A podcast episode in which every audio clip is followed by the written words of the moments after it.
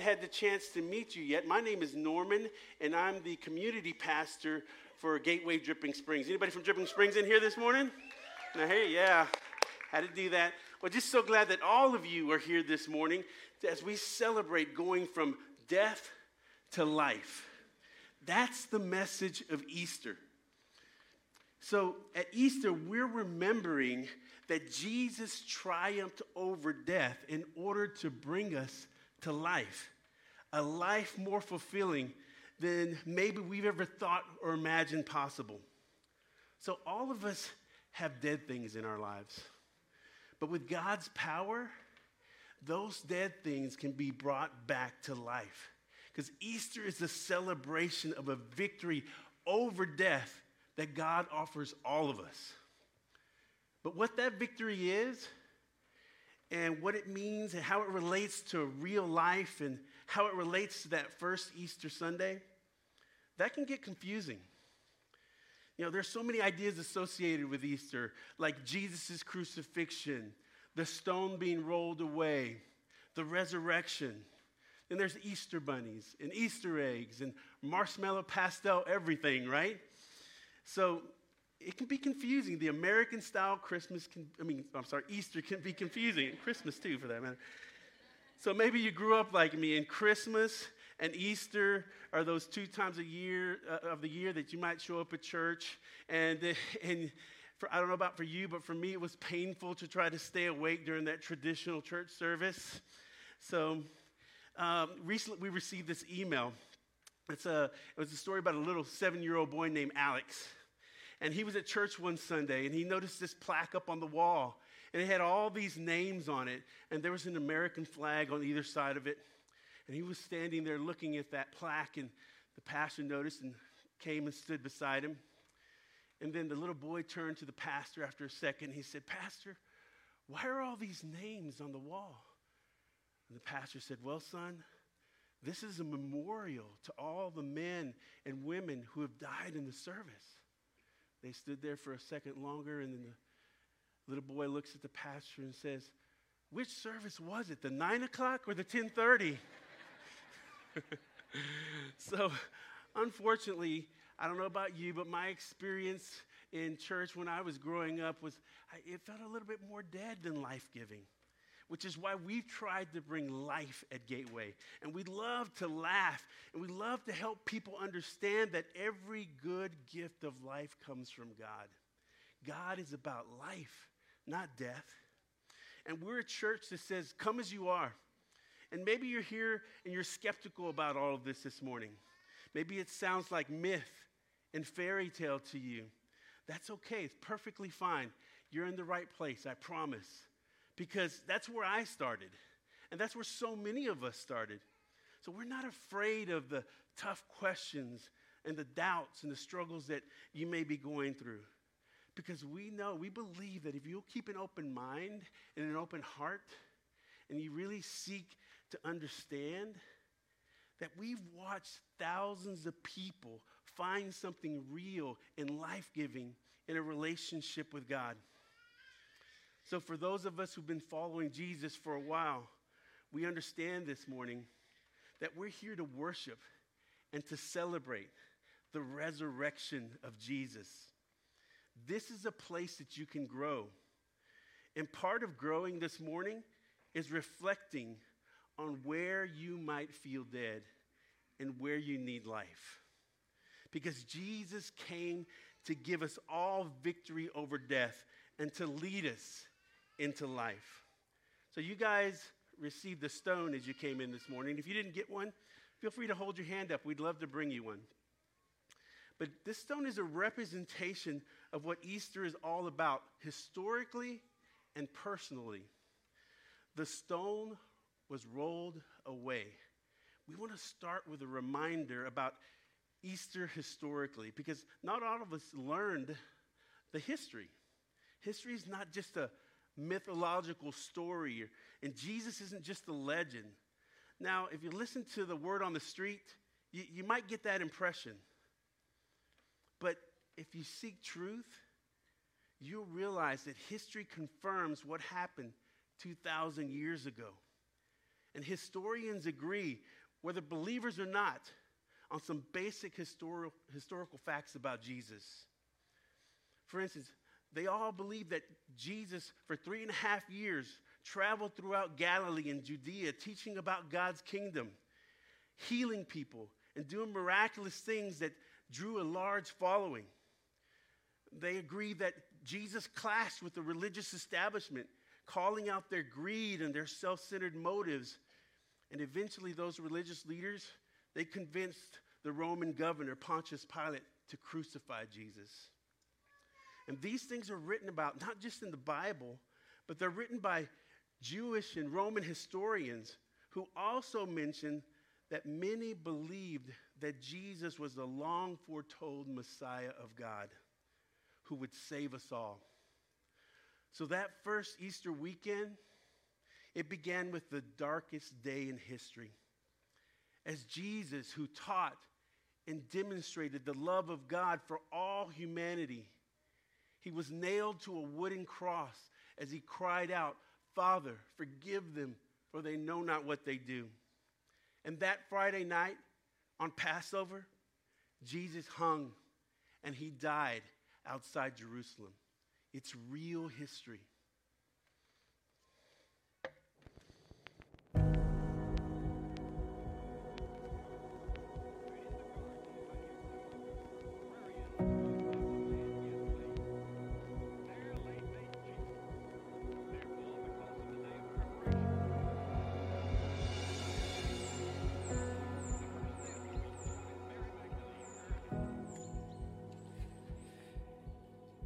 It's history foretold by God.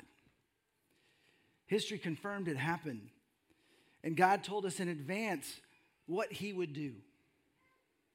So that we could know it's not a myth, it's not a legend, it's not a fairy tale.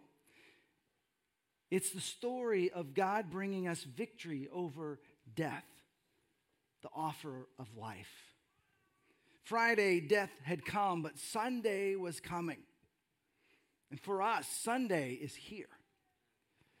See, God gave us this assurance that in our Friday nights of life, where our dreams or our very life seems headed for death, that we can hold on to hope that Sunday is coming. God's victory, God's life is available. One of the more remarkable prophecies comes from Isaiah 52 and 53, and there are many of them. But this one is so accurate that many Jewish people were surprised to see it in their scriptures and have come to follow him as the Messiah. It's so accurate that people have said it cannot have been written before Jesus. It must have been written after the fact. But we actually have scientific proof with the Dead Sea Scrolls and radiocarbon dating that hundreds of years before Jesus ever came, the prophet Isaiah said words that you can go online and read from those ancient manuscripts. Listen to how remarkable this is. It says this Isaiah 52 See, my servant, referring to the Messiah, will prosper, and he will be exalted and lifted up and will be very high. Just as many were astonished at you, so was he marred in his appearance more than any human. Surely he has borne our sufferings and carried our sorrows. He was wounded for our transgressions, and he was crushed for our iniquities. And the punishment that made us whole was upon him. And by his bruises we are healed. All we like sheep have gone astray. We have turned each of us to his own way, and the Lord has laid on him the iniquity, the sins of us all. The death of Jesus that Friday night was foretold. Jesus would come and give his life for you and me. But he wasn't just coming to die, he was coming to have victory over death.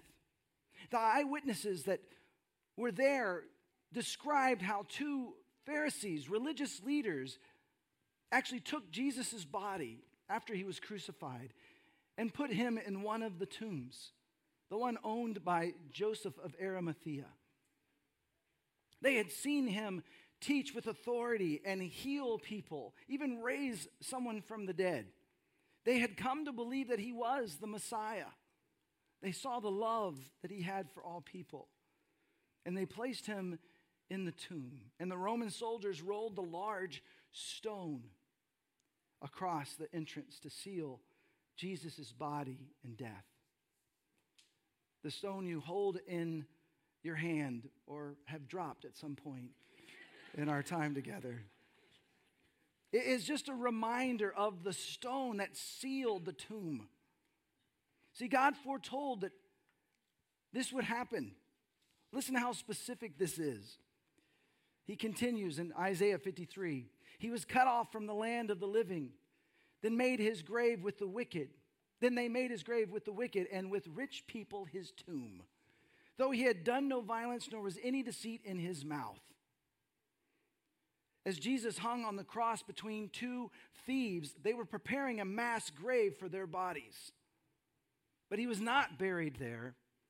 He was buried in Joseph of Arimathea's tomb, a wealthy man. Only the wealthy could own such a tomb. See, Jesus didn't just come to die, he came to conquer death and all that it represents. So I want to ask you a question that Norman posed to us earlier. Are there any areas of your life that feel more dead than alive? Maybe you're stuck in Friday, but you need Sunday to come. Are there places where you feel shut in the cold, damp tomb of life with a big, huge stone blocking the light of life? Something that seems too big for you to move. The stone in your hand represents the rock that rolled over the tomb that has kept part of your life dead. For some of you, this stone represents an addiction that's stealing, killing, or destroying your life. Maybe you've owned up to it and you're trying to overcome it, or maybe you're unaware or in denial. But you can't seem to stop working. You can't seem to stop looking at your phone. You can't stop binge watching TV or watching shows that aren't good for your heart or soul or mind. You continue to remain isolated, or you can't stop eating too much or eating unhealthy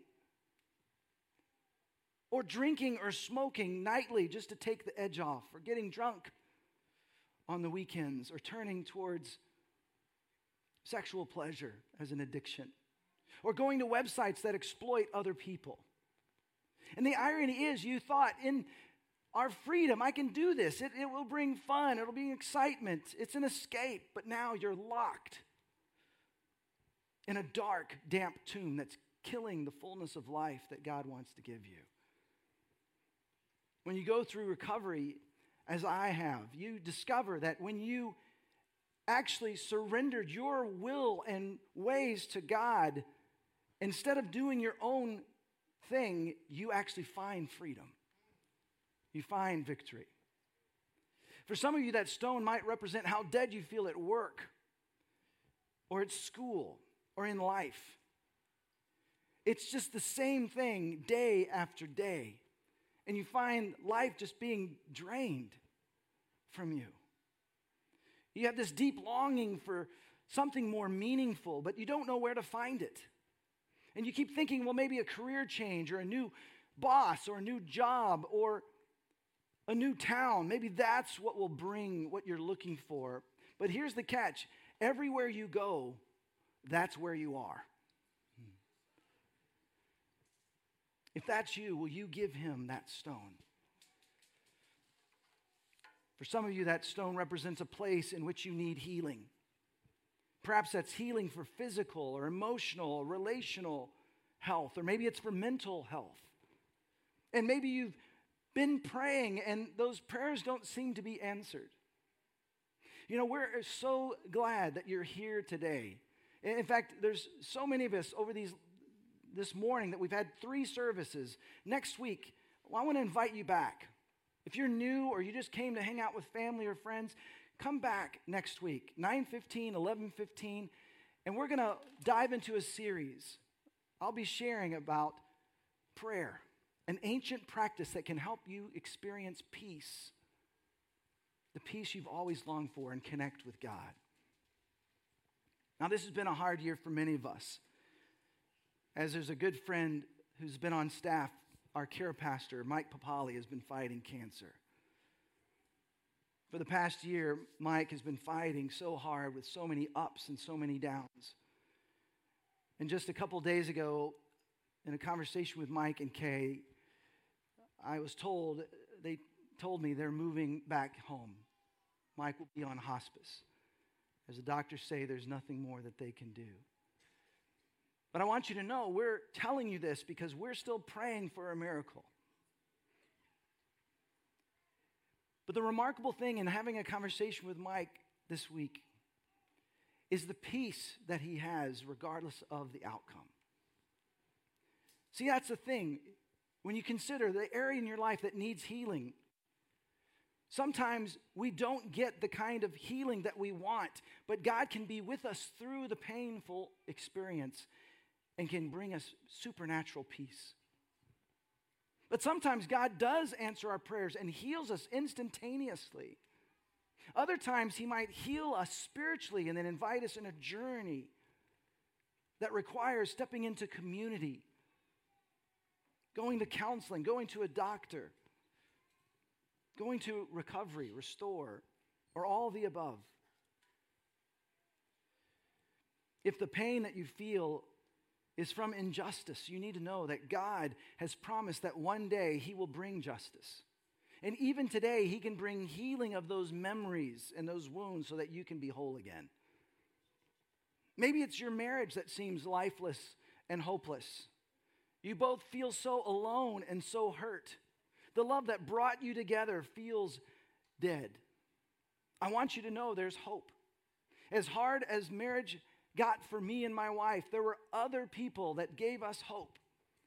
And through counseling, and through working recovery, we became closer than we ever had before out of that crisis. Maybe for you that that describes where you're at. I want to just encourage you. Maybe it's something as simple as just going to our prayer team afterwards and asking them to pray for your marriage.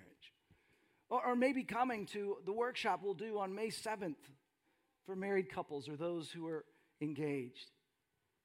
Or maybe the relational healing you need is with your teenager. I mean, everything was great growing up as they've grown up, and then they hit 13.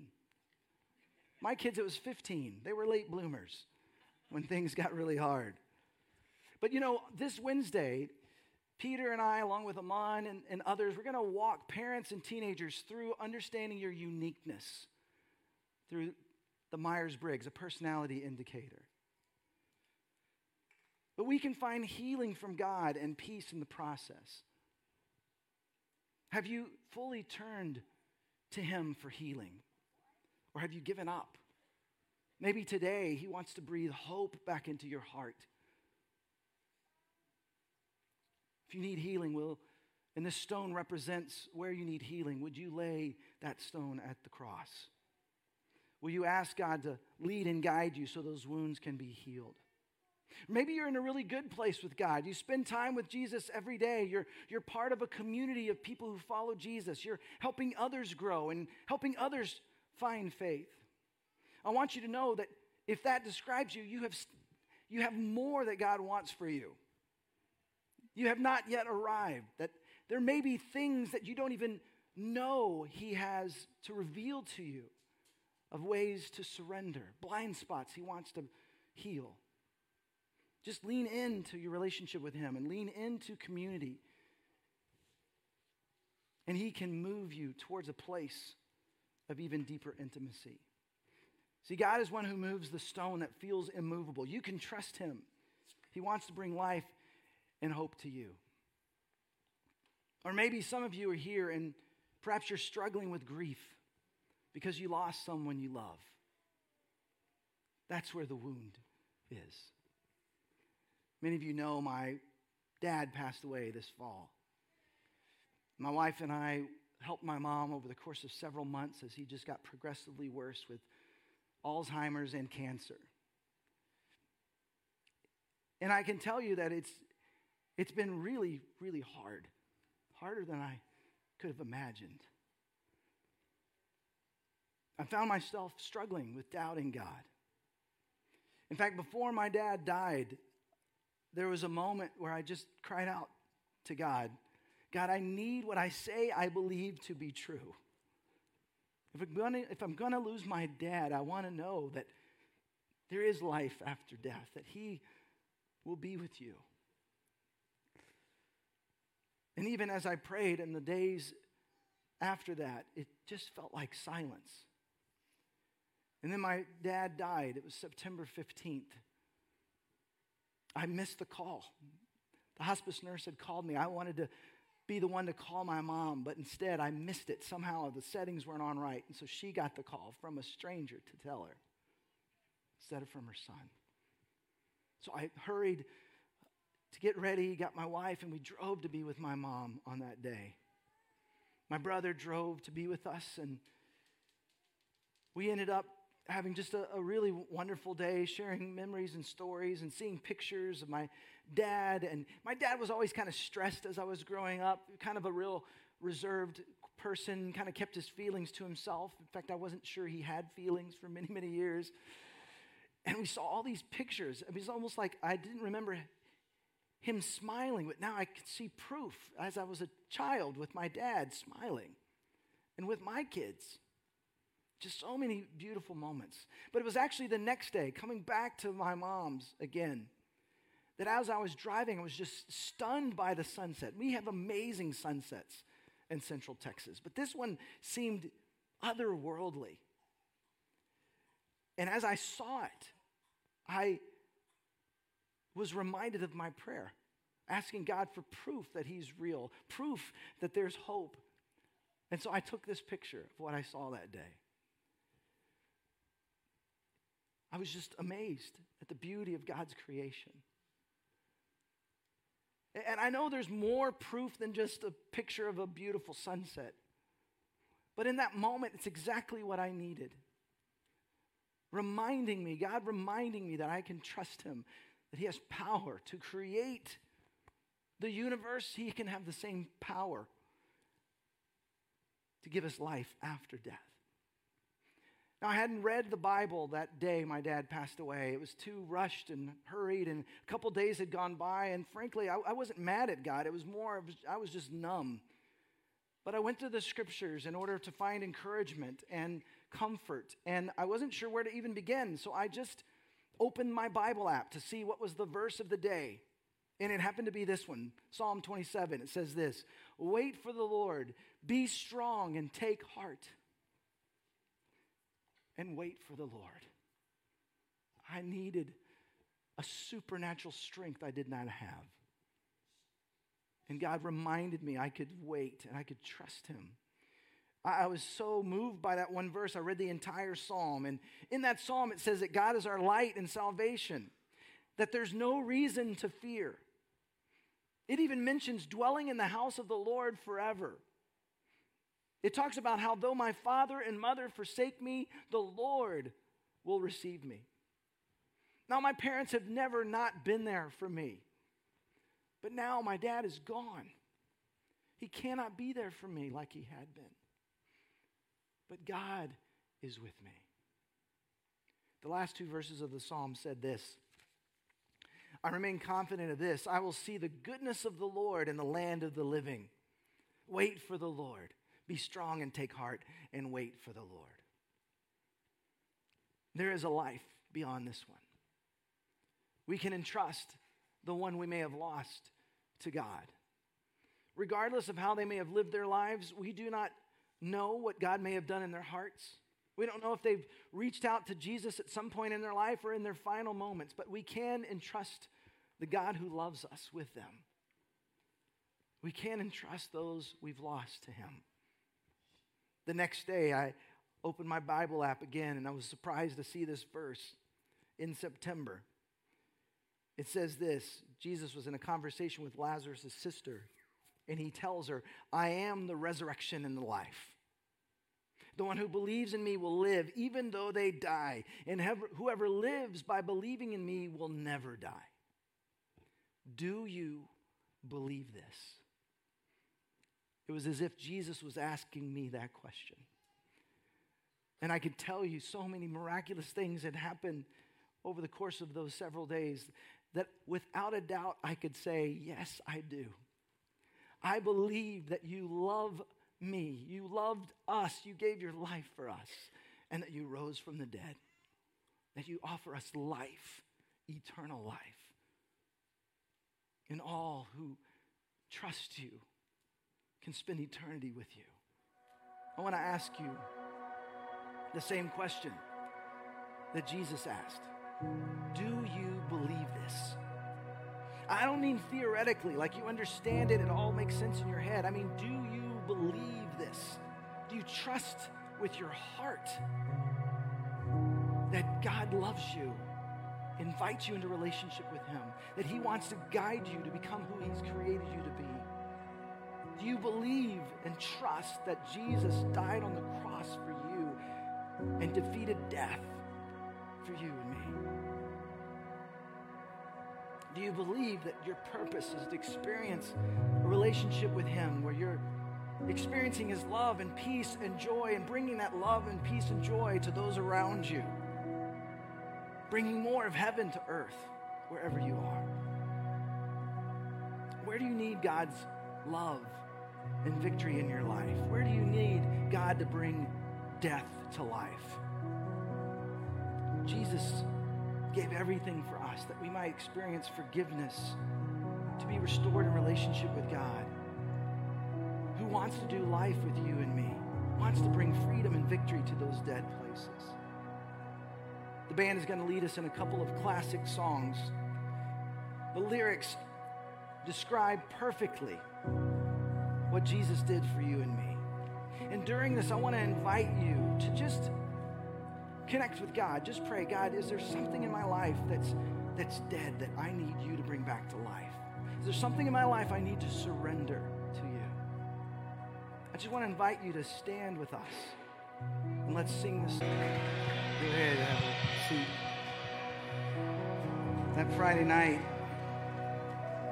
death seemed to win, but Sunday was coming. Says in the scriptures on that Sunday, Mary Magdalene, Mary the mother of James and Salome, went out and purchased burial spices so they could anoint Jesus' body. Very early on Sunday morning, just at sunrise, they went to the tomb. But as they arrived, they looked up and saw that the stone, which was very large, had already been rolled aside. When they entered the tomb, they saw a young man clothed in a white robe sitting on the right side. The women were shocked, but the angel said, Don't be alarmed. You are looking for Jesus of Nazareth, who was crucified. He isn't here, he is risen from the dead.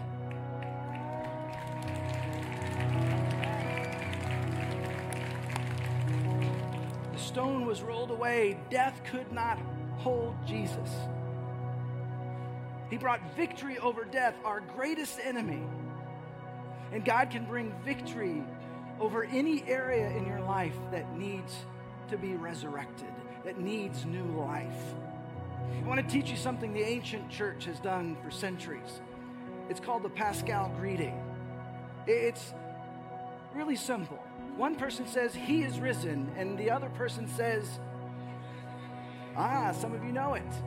So let's say it together. He is risen. He is risen resurrection of Jesus was foretold 700 years ago.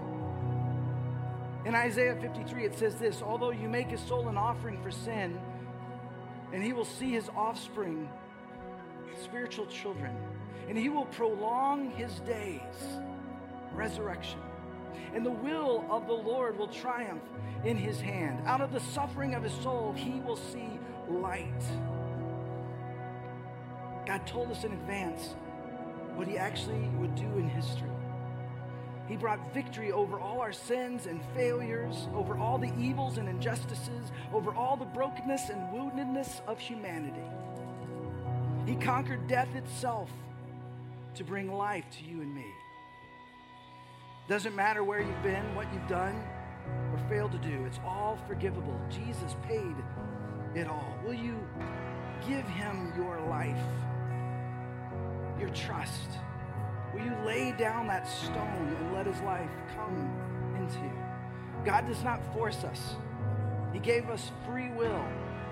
He created you for His love. But love requires freedom to choose. You can't buy love, bribe love, or force love. But God demonstrated His love in that He walked among us, gave His life on the cross, defeated sin and death. Have you ever chosen to follow Jesus? Maybe that's what that stone represents. Maybe it represents trying to play God, the God of your life, to make things go your way. But today, you'll give it to Him. He can make something beautiful out of your life, and you'll love it because it's why He created you. There's one more thing that this stone represents. When we give it back to Him, He turns it into something new